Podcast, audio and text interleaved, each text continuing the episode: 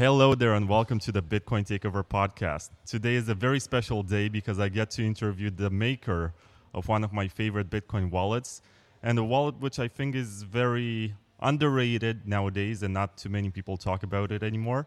It's called Electrum, and it has all the features that you can possibly imagine for Bitcoin from hardware wallet integration to multi sig and all the way to lightning watchtowers and it's really fascinating. It's an all-inclusive kind of wallet which is also i guess the second most tested after bitcoin core. And a lot of people have looked at it and it's legit and og's still use it but you know the class of 2020 may not be too familiar with it. So i'm very happy to have you thomas. Hello hi thanks for having me.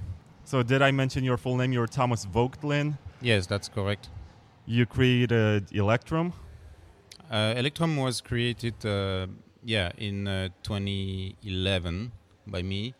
Um, it started that I mean I was just toying with Bitcoin in order to learn how it works, uh, and uh, I learned how to do a few Python scripts for myself, and uh, then I ended up having all the components in place for for uh, for the Electrum uh, client server architecture.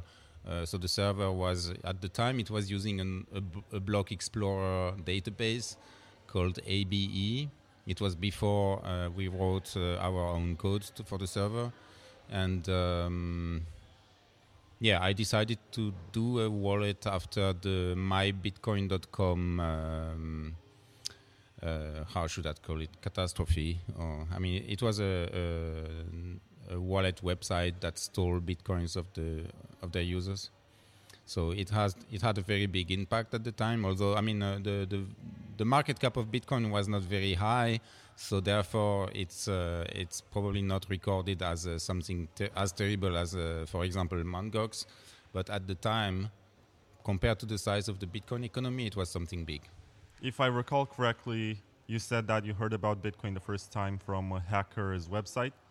No, I think it was the Slashdot. Uh, it was in 2010, and it was from the slash dot website. Uh, there was a an article mentioning that the market cap of uh, Bitcoin had um, had reached one million dollar. Yes, and I was gonna mention the name Electrum because it means something special in chemistry and precious metals, but it's also smart because it alludes to electronic money. Yeah, um, it's uh, that's the that's the intent. That's what it means. Uh, it also uh, alludes to the fact that there is both a client and a server. So it's uh, uh, I think we had a logo with a Bitcoin I mean, uh, yeah, there was a Bitcoin sign in the center, and uh, the um, the ellipse that you see in the current logo was a, a, smaller Bitcoin orbiting about around the larger one, as the client orbiting around the server. Yes, and for a while, a lot of people relied on Electrum for SPV. Yeah, still today. Still today. And something which a lot of people don't understand, and I'm, I'm going to ask you to explain what is the difference between a full Bitcoin node and an Electrum server? An Electrum server is a full Bitcoin node with some extra indexing capabilities. So it's able to uh, answer to requests about uh, the history of a Bitcoin address, for example. So you can, uh, yeah, you need to index more stuff than uh, the Bitcoin Core client does and there is an extra uh, protocol with uh, the Electrum RPCs that we use for that. Mm-hmm. And I also like the design of the wallet because by default it connects to a random Electrum server every time. Well, that's the default because uh, we don't want uh, users who don't uh, who have no idea about which server they want to use to be bothered. But uh, you can also decide to to have your favorite server. I mean, to connect only to one server or to your private server. Um, but yeah, the, the default is uh, to connect to random so that it's uh, simpler. You also have Tor integration so that you don't reveal your IP address to the Electrum server. Yeah, indeed, that's correct. Yes. And I, I think it's pretty cool. I, also run uh, the Rust Electrum server on my Raspberry Blitz. It's personal for the local network, so nobody from the outside can connect to it, which I guess kind of defeats the purpose. You're not going to like it. No, no, no. I, I think diversity is good.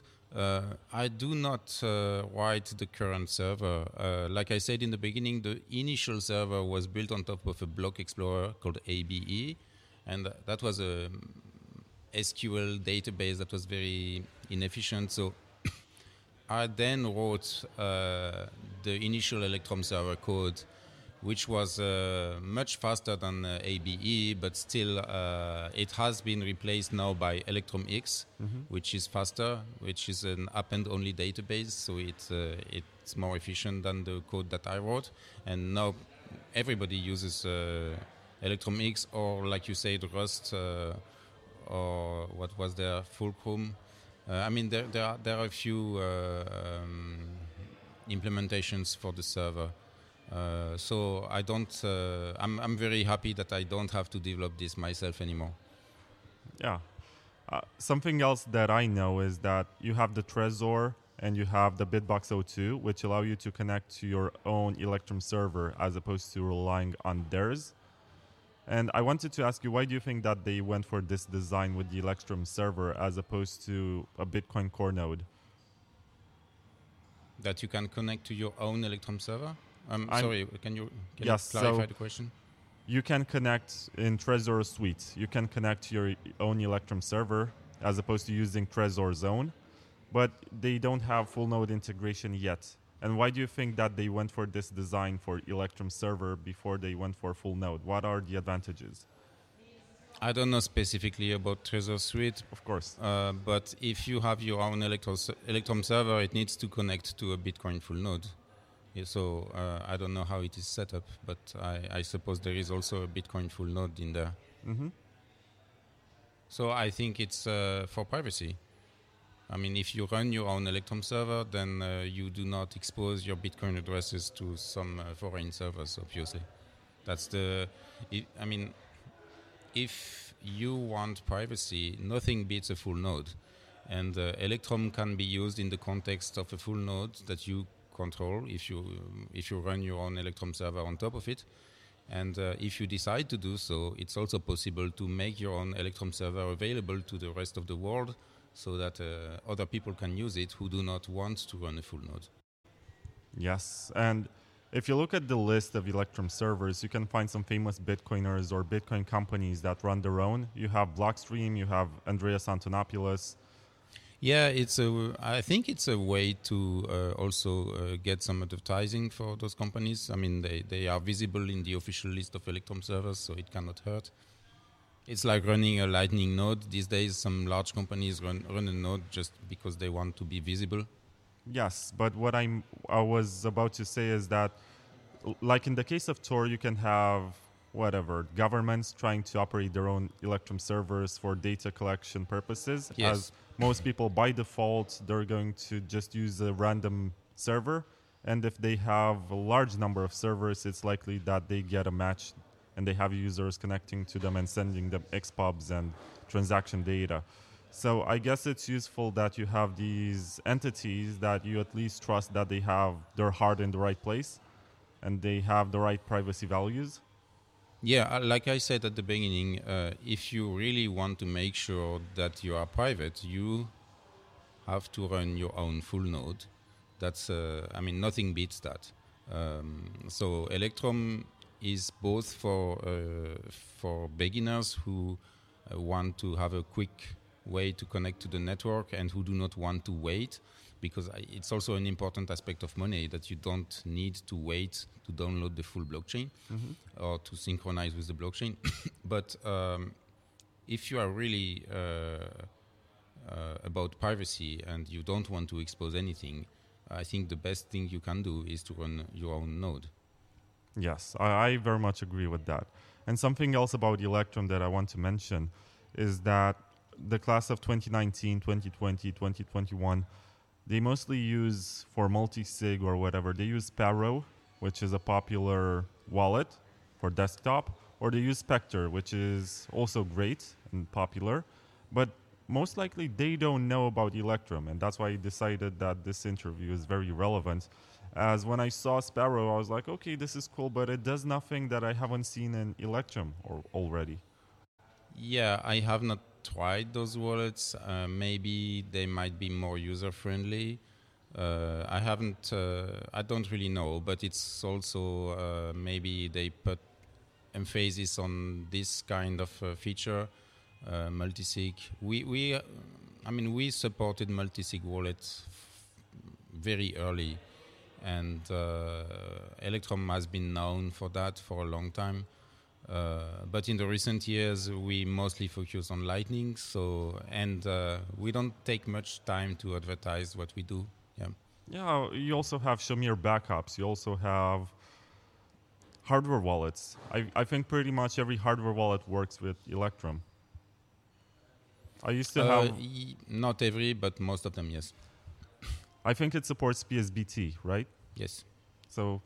Yeah, I mean the thing is that uh, before PSBT was uh, was officially a spec, uh, we had our own PSBT, our own uh, format, uh, and we developed that format in order to be able to be the first to propose multisig. And now that we have PSBT, we re we we we, we re replaced the, the, the initial Electrum format completely, so that we only keep a single format in the code because we don't want to to the code to become too complex. But uh, the fact that we did not wait for PSBT to exist to offer multisig is the reason why we were uh, the, the default choice for multisig for a long time. Yes, and I remember when I got my Trezor 1, no, the Trezor Model T, it had some features that could only be unlocked while using Electrum. Their interface, which was still a web application, was very basic and for newbies. And even Trezor was recommending that you should use Electrum to unlock more advanced features. And yeah, I think they did not support multisig. I don't know if they do yet. But uh, uh, before PSBT, uh, there was no no way to do multisig uh, using different wallets because they had no way to communicate except if you use Electrum.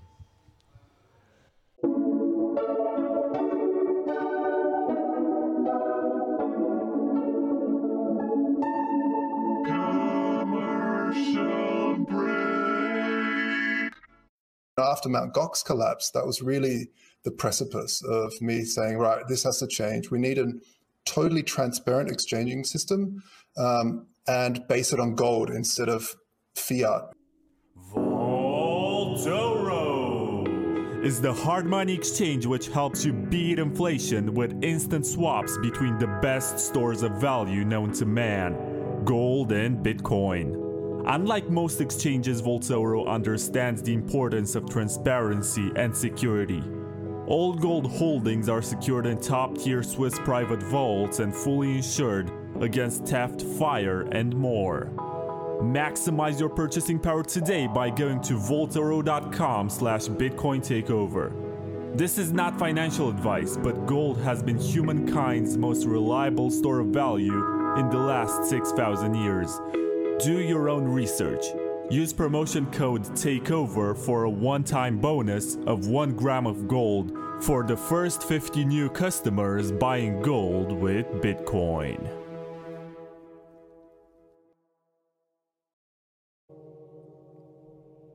Are you concerned that your friends, neighbors, or KYC exchange might know how much Bitcoin you own?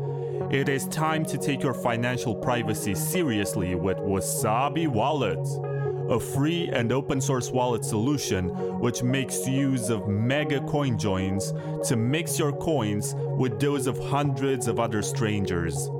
Thanks to the groundbreaking Wabi Sabi engine, your coins get divided in smaller, untraceable units, which grant you great anonymity for both hodling and spending.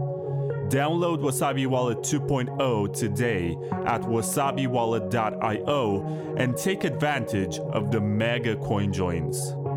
It's free and it's open source, so don't trust, verify.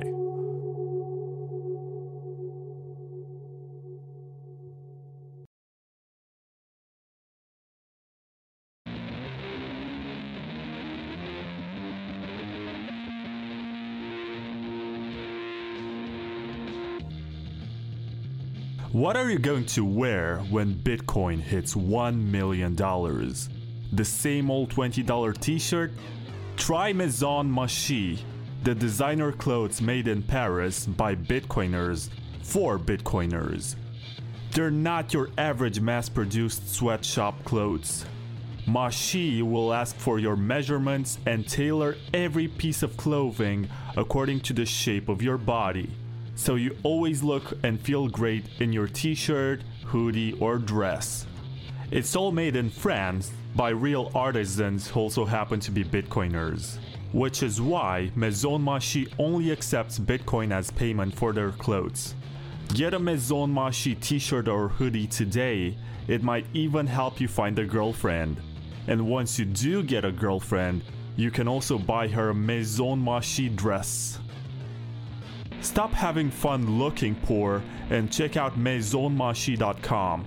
That's M A I S O N M A A C H I.com.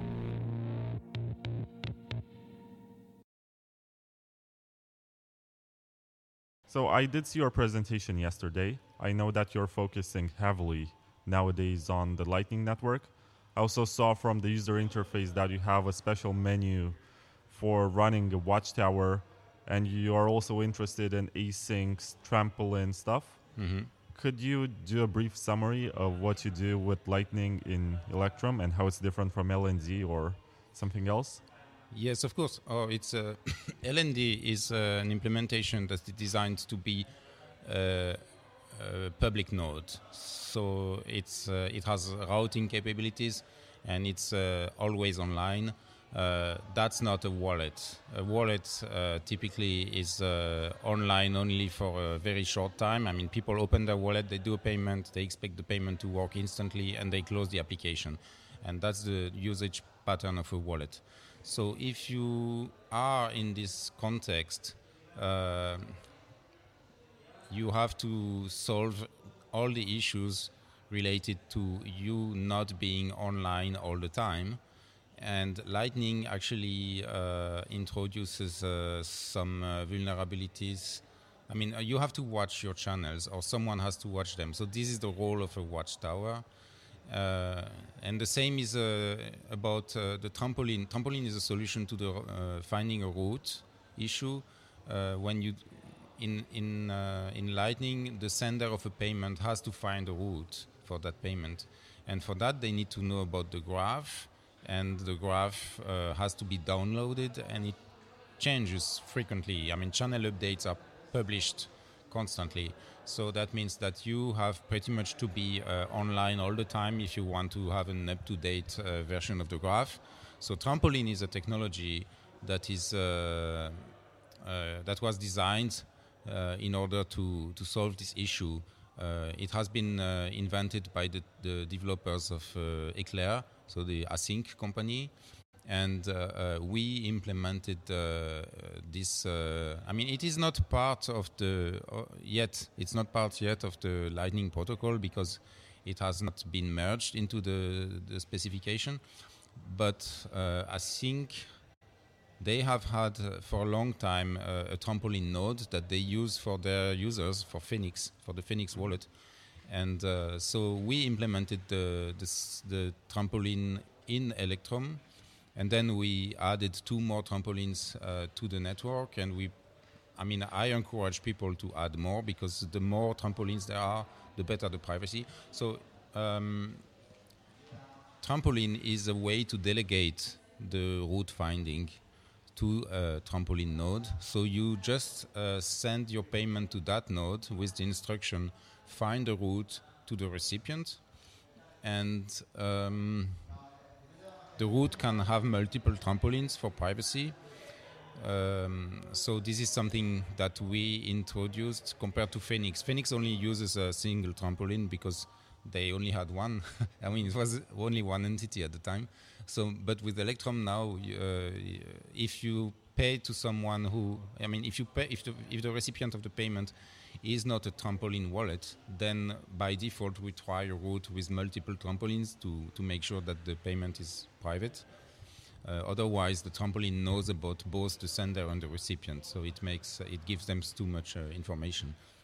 That's very different from what what most people know that Lightning Network is, and I think there is a whole industry of buying already made nodes that you plug to power, and then you have something that runs 24/7, and people expect to get routing fees, but you're working on something which works just like a Bitcoin wallet. You only turn it on when you need to make a payment. You make the payment, you close it, and it it's interoperable with the rest of the Lightning Network. Well, it's the same story as uh, we had earlier with uh, the the full Bitcoin blockchain. I mean, running a full node versus uh, having a light client that is an SPV client. Uh, the issue at the time was that you had to synchronize the blockchain. Now the issue with Lightning is that you have to be online all the time. Uh, but in essence, it's uh, uh, okay. So the issue with the with SPV, SPV is a way to to reduce the size of the information that you keep on your hard drive and that you download as well. Um, trampoline is a is also a way to uh, to not download uh, this uh, lightning uh, graph, the graph of the of the network. So it's uh, both are technologies that are designed to uh, reduce the the amount of data that you have to download, and that make it possible to pay instantly when you turn on your device. I also wanted to ask about SPV, as that's something that's described in the white paper. And is there any difference between the way Satoshi described SPV and the implementation that you find in Electrum? No. No. Um, in the early days, there was uh, this idea that was floated around uh, by uh, other wallets developers uh, from uh, that were using a Bloom filter. So uh, they were equating SPV to the use of the Bloom filter, uh, and uh, I think this was just. Uh, um, propaganda or marketing, should I say? I mean, I think that the goal was to, to, to say that Electrum was not really an SPV wallet, but no, that's not true. I mean, we implement SPV. I mean, the, the white paper from Satoshi does not say anything about how you should uh, receive the Merkle proof. It, the Merkle proof, it's perfectly acceptable to get it from an Electrum server. There's no, I mean, that's uh, that's not part of SPV. That's just uh, how you, how, I mean, how the, the proof is sent to you doesn't matter. Uh, the only thing that matters is whether you can check the proof and how you check it. And I also wanted to ask you about Neutrino. I think that's BIP 157, 158. Yes. Uh, Does it work in Electrum or is it not part of your SPV setup? No, it's not. Uh, it's not part of uh, what we do. Uh, Neutrino is actually, um, yeah, uh, it's much better than the Bloom filter. At the time where they published the Bloom filter, I, I think I published. I I didn't want to implement it. I, I think I I must. I don't remember exactly what I said about it, but uh, basically I said it was bad. Um, if Neutrino had been available at the time, maybe I would have uh, I would have changed my. I mean, it would have changed my mind because uh, Neutrino is much uh, is a lot better. It's uh, more private, more efficient. Um, but yeah, uh, in the end, uh, no, we we don't use Neutrino. We we use the Electrum servers.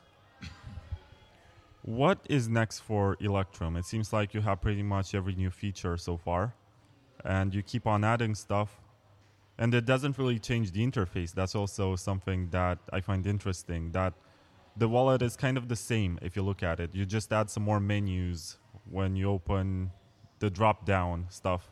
Well, that, that's not true. I, I, I think the next version simplifies the the user interface because, uh, for example, if you look at the Receive tab, there will be a single button that will work that will create invoices both for on-chain and Lightning. Uh, so yeah, you're right that we are co- we are trying to come back to what Electrum was before Lightning. Uh, uh, my goal is to abstract the the payment from the payment layer. Uh, so uh, users should not uh, have to know whether they use on-chain or Lightning. This should happen in the background, ideally. So it's not completely the case yet, of course. But uh, what the new version introduces is uh, if you need to rebalance channels in order to send or to receive a payment, it will it will not do it automatically for you, but it will suggest it and automatically select the relevant channels and the amount that you need. It will also propose you to open a channel or to do a submarine swap if you need that in order to send or to receive a payment. So um, yeah, maybe there will be more automation uh, in the future. We have to see, but uh, that's already a big step in in terms of um, yeah the, the the users having only to interact with history, send and receive, and not to worry about the channels tab or the, the other tabs that are for more advanced users. I listened to an interview with you from a few years ago, and you mentioned that you got interested in Bitcoin because you wanted to create something similar. You had ideas for a similar kind of digital currency. Oh, uh, yeah. I mean, this is. Uh, this was a long time before Bitcoin. I, I don't think, I would not say I had really uh, interesting ideas because uh, Bitcoin was completely different from uh, what I expected. Uh, but it's true that I took part in a, in a mailing list uh, around the year 2000. Uh, I was um, I was involved in a peer-to-peer project in a distributed hash table, and we were looking for uh, possible applications of this beyond just sharing files. And uh, yeah, I, I suggested. I mean, I raised the question: uh, Can we create a currency with that? Um, of course, uh, I had no idea how to solve the double spend problem. Uh, so uh, the only thing I knew about was this uh, Byzantine Protocol Agreement, which is known to be weak. Uh, so uh, I, I, didn't have any. Uh, I mean, I, I, had some interest in, in doing that, but I, I, I never really proceeded with something concrete. I guess just like Peter Todd, who was emailing Hal Finney and Adam Back when he was like 15, trying to solve the double spending problem, but he had no idea how to do it, I guess. But my question would have been if you could change anything about Bitcoin right now, and let's say it's 2009, you can talk to Satoshi and tell him to change something at launch, what would it be? Um, Okay, it might sound uh, um, I mean, it's probably going to hurt uh, the opinions of a lot of people, but oh, that's why we're I, here. I'm not sure if the the block reward going to zero is a good thing. Uh, I mean, there is a the the I'm, I'm talking about the block subsidy. So the reward would be only the fees the mining fees. Um, I, I would feel more comfortable if the miners had a constant uh, block reward at some point, uh, but that is a hard fork, and um, it seems that the people who advocate for hard forks have left the Bitcoin ecosystem. Um, but we don't know uh, how the game theory of mining and uh, rewards is going to work in the long run. So this is um, this is probably something. I mean, we I think we need to have a discussion about this. Um, yeah, that would be probably my uh, well the, the, the most important uh, thing in my opinion. Um, there might be others. Um, yeah. I don't know what to think about proof of stake. Honestly, I think uh, I don't want. Uh, I mean, if somebody now suggests a, a, hard fork that moves Bitcoin to proof of stake, I would probably oppose it. Um, just because it's uh, it's untested. Um, Ethereum is going to test it, but uh, I don't like uh, constructions that are too complex. So um, I think uh, nobody really understands the, the security aspects of proof of stake in Ethereum, and uh, we'll have to see how. I mean, we'll have to see what happens there. Uh, but um, yeah, this, this kind. I mean, it. I'm not able to to to give you an answer uh, to the question: Is proof of stake better than proof of work? Uh, this is uh, something I think uh, I think we need to be conservative at the moment and not to change that. Um, but yeah, uh, we should also keep eyes open.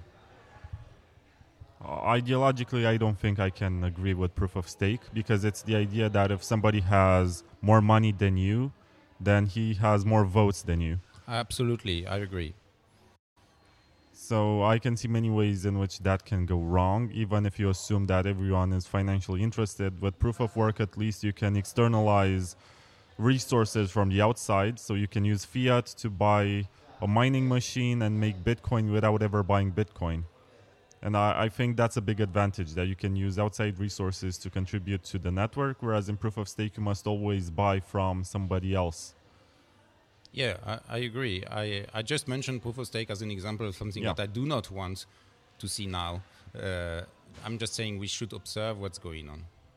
Yeah, we should grab popcorn, lots of it, because it's gonna be interesting. We saw all of these experiments fail this year with stable coins and all stuff like that. Not all of them, but yeah. Luna in general, I think that uh, the issue with DeFi and uh, with smart contracts is that there is a difference of culture there with Bitcoin.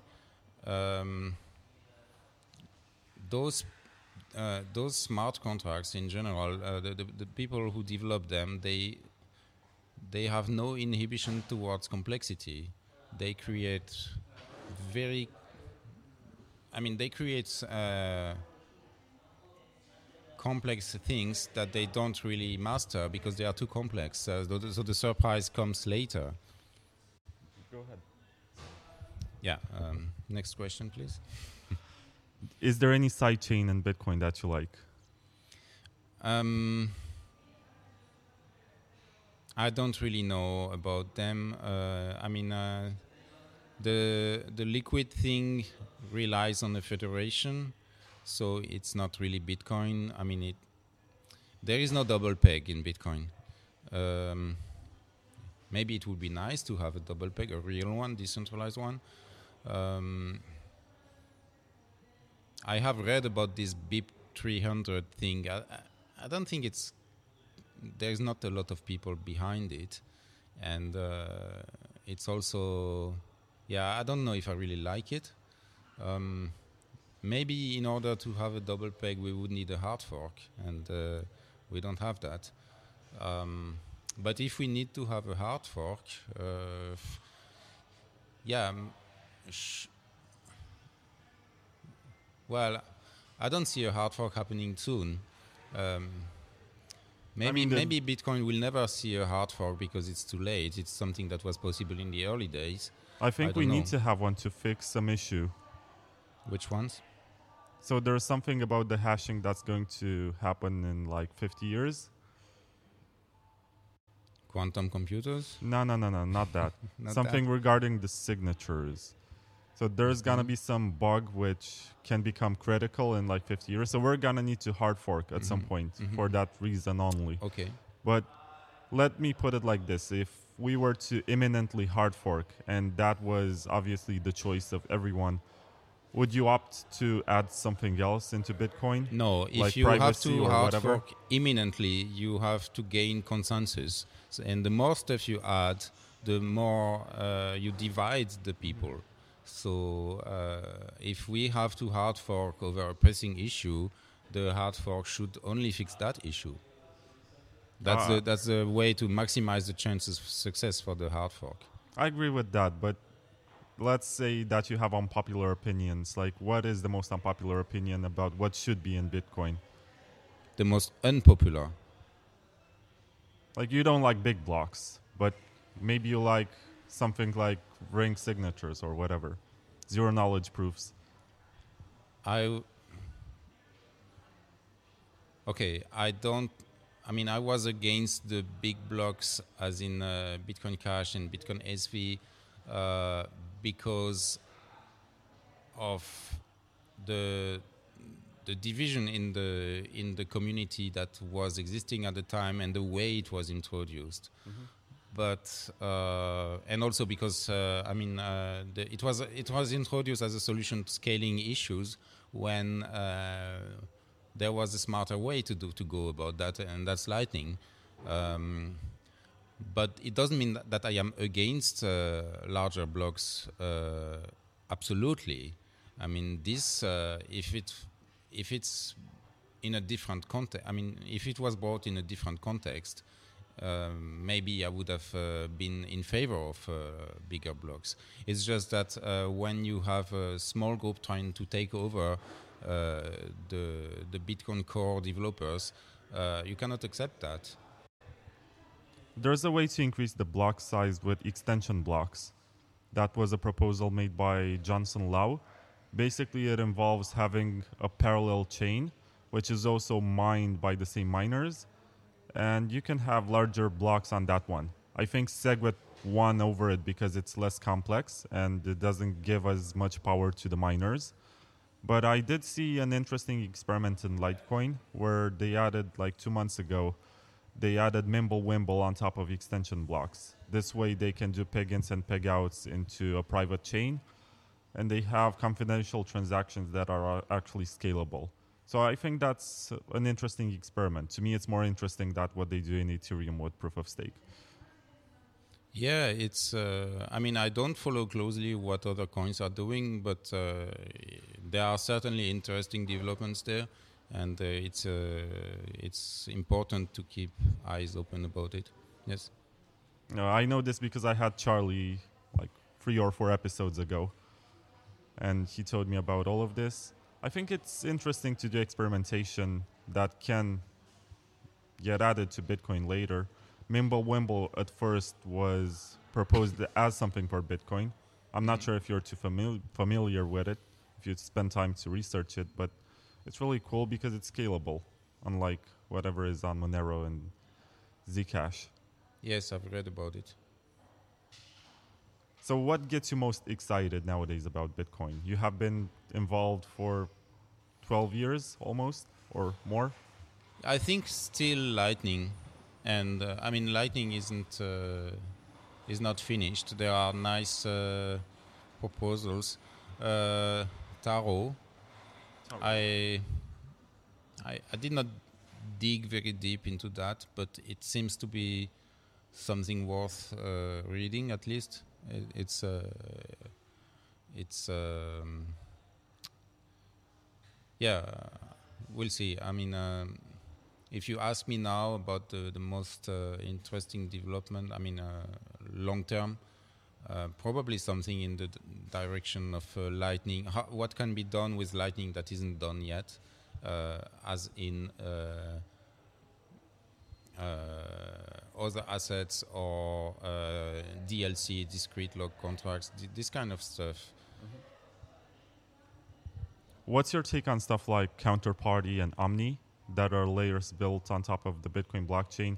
They don't scale, but they do provide some interesting functionalities for those who are interested. I did not know that they still exist. Oh, they are still maintained.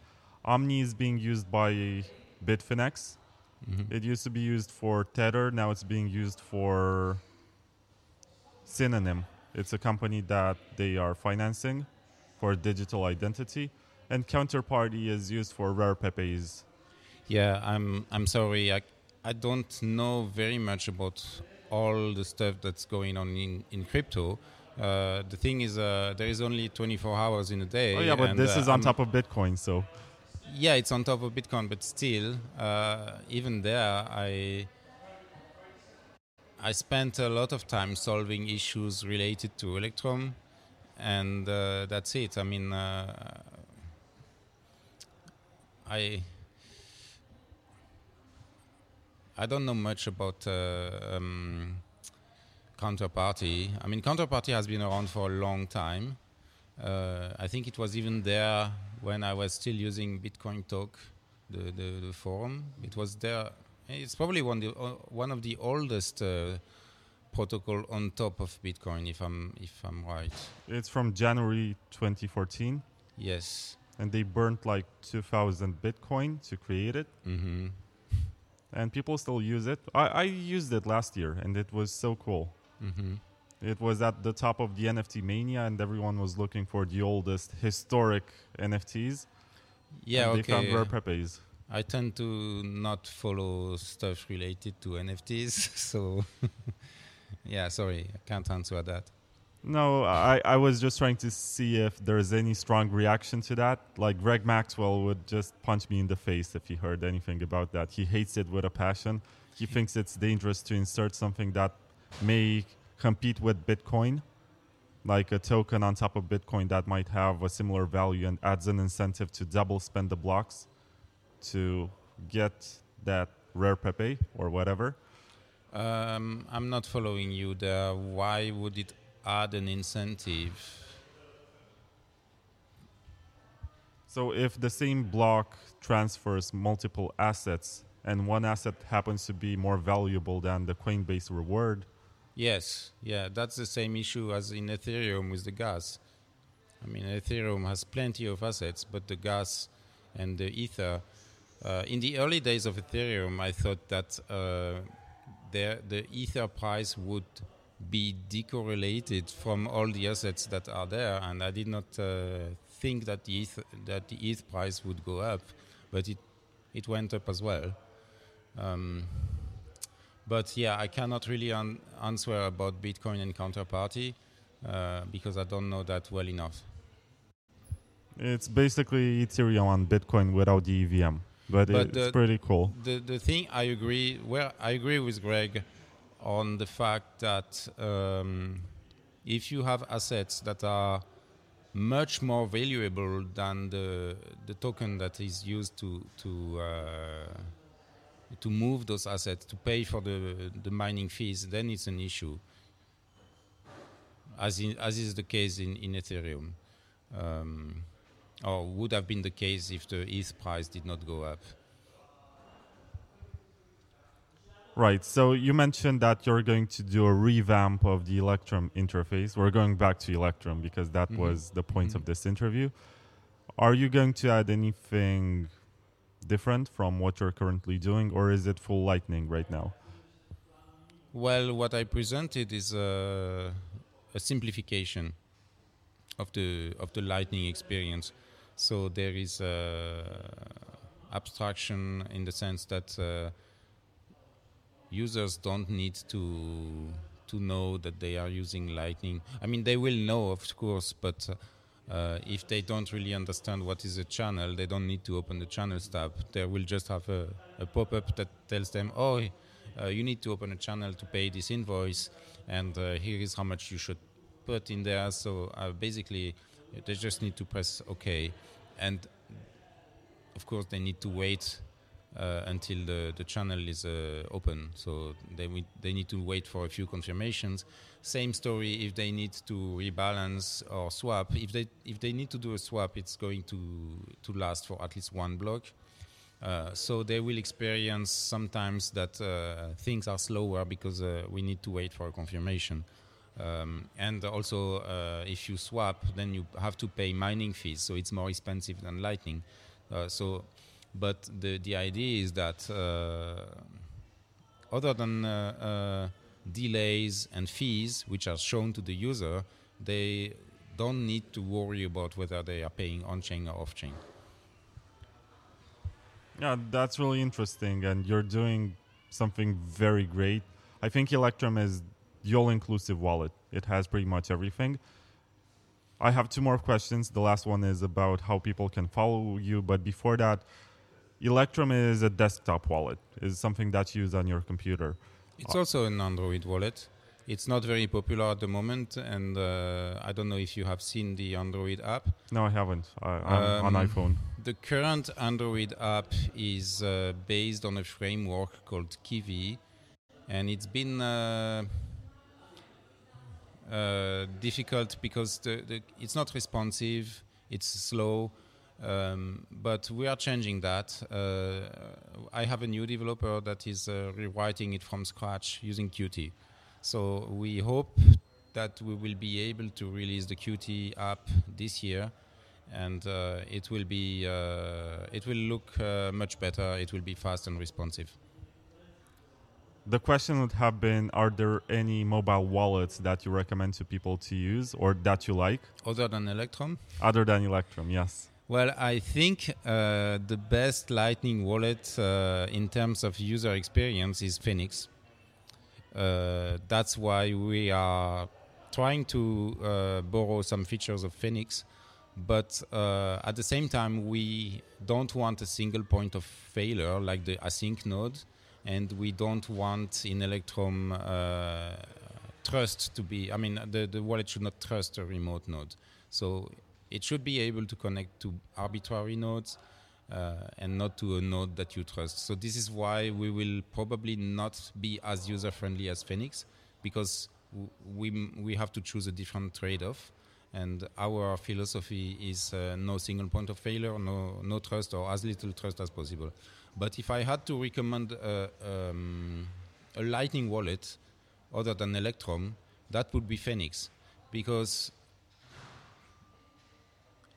all the other Lightning apps, either they you have to run a full Lightning node and you it's a front end to that node, or you delegate to someone who has the private keys of the channel. So the the for example, uh, some of those applications they give you the choice. I mean, you can have your node or you connect to their node, and if you connect to their node, they become custodian. Uh, and uh, some uh, some of them are not clear about that. I mean, they don't really tell you. Uh, I mean, they say, "Well, we are non-custodian," but if you look at the fine print, uh, it's uh, only if you run your LND instance somewhere, which only one percent of the users do. What do you think about Breeze, for example? It's a lot like Phoenix, but I don't understand the difference, so that's why I'm asking. Oh, I don't know. I don't know exactly what Breeze is doing. Um, I think the main difference is that Phoenix uses ACINQ, right? yes. And Breeze uses C Lightning. So it all depends uh, where the Lightning node is. Is it in the phone or not? That's the main. I mean, that's what you have to look at. Uh, is it a remote instance, and who does it belong to, or is it in the device? So they might have. Uh, I, I know that some of uh, the, the Lightning wallets have a full uh, instance of uh, LND or whatever or C Lightning in the device. So in that case, you are in the control of the keys. Um, but uh, then, um, if they don't use trampoline as Phoenix does, it's probably much more data intensive, and you need to be uh, online uh, more often. You need to synchronize. So um, I don't know specifically what Breeze is doing, but that's the general answer. At least for the first transaction that you receive, you need to keep your phone screen operating and the Breeze app running so that it opens the channel. So I guess you need to be online for some payments. But still, In uh, general, on Lightning, you need to be online to send and receive. You can, uh, I mean, unless someone receives for you, uh, you have to to settle the HTLC. So you need to be online to receive. okay. So you're not on Twitter. That's what I know for a fact. And you said yes, you, I am. Uh, the, You are? I mean, we have uh, an Electrum wallet account on Twitter. I mean, you personally, not No, Electrum. personally, I'm not on Twitter. I, I think I I don't want to do that because uh, that you yeah even with the Electrum wallet account, I sometimes I mean I try not to post personal opinions. I only post uh, stuff that is related to Electrum. Uh, if I started to post personal opinions uh, on a personal account, uh, I would waste a lot of time. I think it's a it's uh, an expenditure of energy. I don't want to do that. Of course, because Electrum consists of gold and platinum or silver. Silver. Silver. It's a combination of gold and silver. And you're all for the most precious stuff, and your time is just as precious. So people should follow the Electrum Twitter account. And what else? Is there any way to keep up what what Electrum does? Any, any announcements that are important will be on Twitter. okay, and uh, yeah, I mean uh, that's it. Uh, I know there is a Facebook account, but it's not me behind it. Um so it's just run by some enthusiast. Uh, so the official uh, the official thing is uh, is Twitter, and of course GitHub. I mean, like I say, we do not do support over Twitter. I mean, if you ask a support question over Twitter, it's not going to be answered because that's not the purpose of Twitter. So if you have a, an issue and uh, you want somebody to look at it, you should post it on GitHub. And of course, if it's a general uh, newbie question, it's not interesting for us. I mean, uh, GitHub is here to uh, help us find bugs and address issues that should be addressed. But if you are just learning, then uh, GitHub is not a free teaching course, right? It's again a question of uh, how we spend our time. Yeah, I, I understand that, and I very much appreciate your time with this interview. You said a lot of interesting stuff, and it was longer than I told you it would be. You missed the presentation that you wanted to see Ah, at Mallorca okay, Blockchain. Days. Thanks but this has been Thomas Voegtlin. He's not very outspoken. He doesn't do many interviews, but when he does, it's really nice and he says a lot of interesting stuff. I hope that you're gonna add that nice interface into Electrum so more people use it. I hope that the ones watching are gonna download Electrum and give it a chance. so thank you very much for this interview and Thank I'll you, see you again at conferences. Thanks.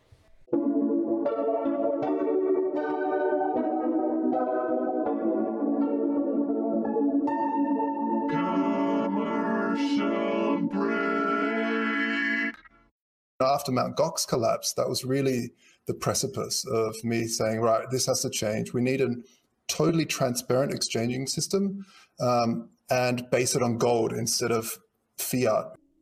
Vaultoro is the hard money exchange which helps you beat inflation with instant swaps between the best stores of value known to man gold and Bitcoin. Unlike most exchanges, Vaultoro understands the importance of transparency and security. All gold holdings are secured in top tier Swiss private vaults and fully insured against theft, fire, and more. Maximize your purchasing power today by going to vaultoro.com slash bitcoin takeover. This is not financial advice, but gold has been humankind's most reliable store of value in the last 6,000 years. Do your own research. Use promotion code TAKEOVER for a one time bonus of 1 gram of gold for the first 50 new customers buying gold with Bitcoin.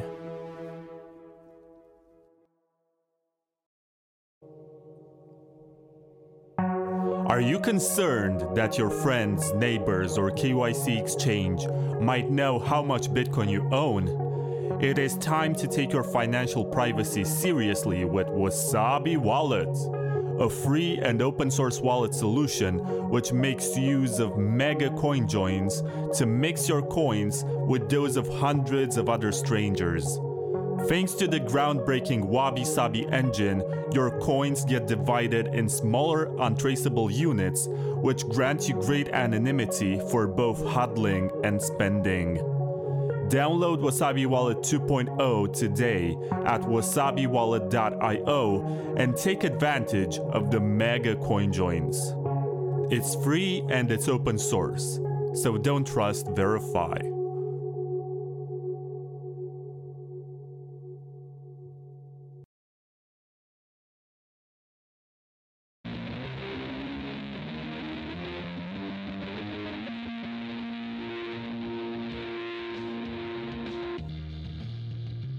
What are you going to wear when Bitcoin hits $1 million? The same old $20 t shirt?